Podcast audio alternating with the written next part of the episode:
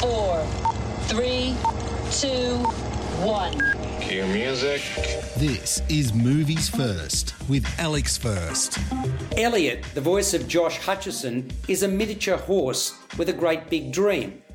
Ever since the petting zoo where he lives became an official North Pole reindeer training camp, his job wrangling the zoo's goat population with his great uncle, Peanut Butter, the voice of Jeff Dunham, has seemed kind of lame. What Elliot really wants is excitement, thrills, glory. That's right, Elliot wants to work for the big man himself.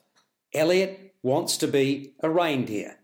So when Blitzen announces his retirement on the 21st of December and Santa schedules a three day emergency tryout, Elliot sees his chance.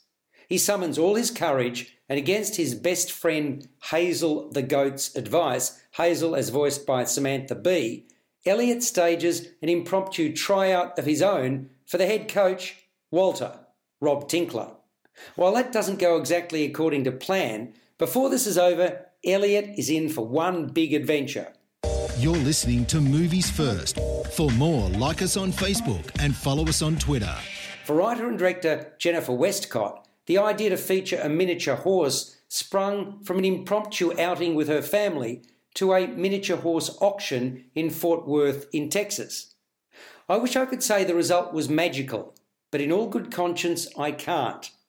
A heavy handed, subversive animated Christmas feature, even the animation in this one leaves a lot to be desired.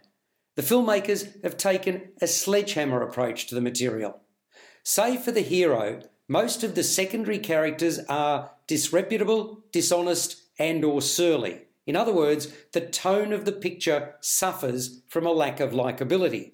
Even the language spoken was often simply gruff, and I didn't much like the representation of Santa either. There's a manufactured tension from the get go. Mind you, I appreciated the opening scene when a reporter quizzes Father Christmas about the fact that the House of Claus appears to be one reindeer short. Pity that clever humour wasn't more apparent thereafter. I referenced the animation not long ago. It appeared far less sophisticated than what the likes of Disney produces. Perhaps that's okay on television, but not on the big screen. I'm afraid overall, then, there are no ho ho ho's for what purports to be festive fare. Elliot, the littlest reindeer, scores a 5 out of 10. You've been listening to Movies First with Alex First. Subscribe to the full podcast at Audioboom, Stitcher, and iTunes, or your favourite podcast distributor. This has been another quality podcast production from Bytes.com.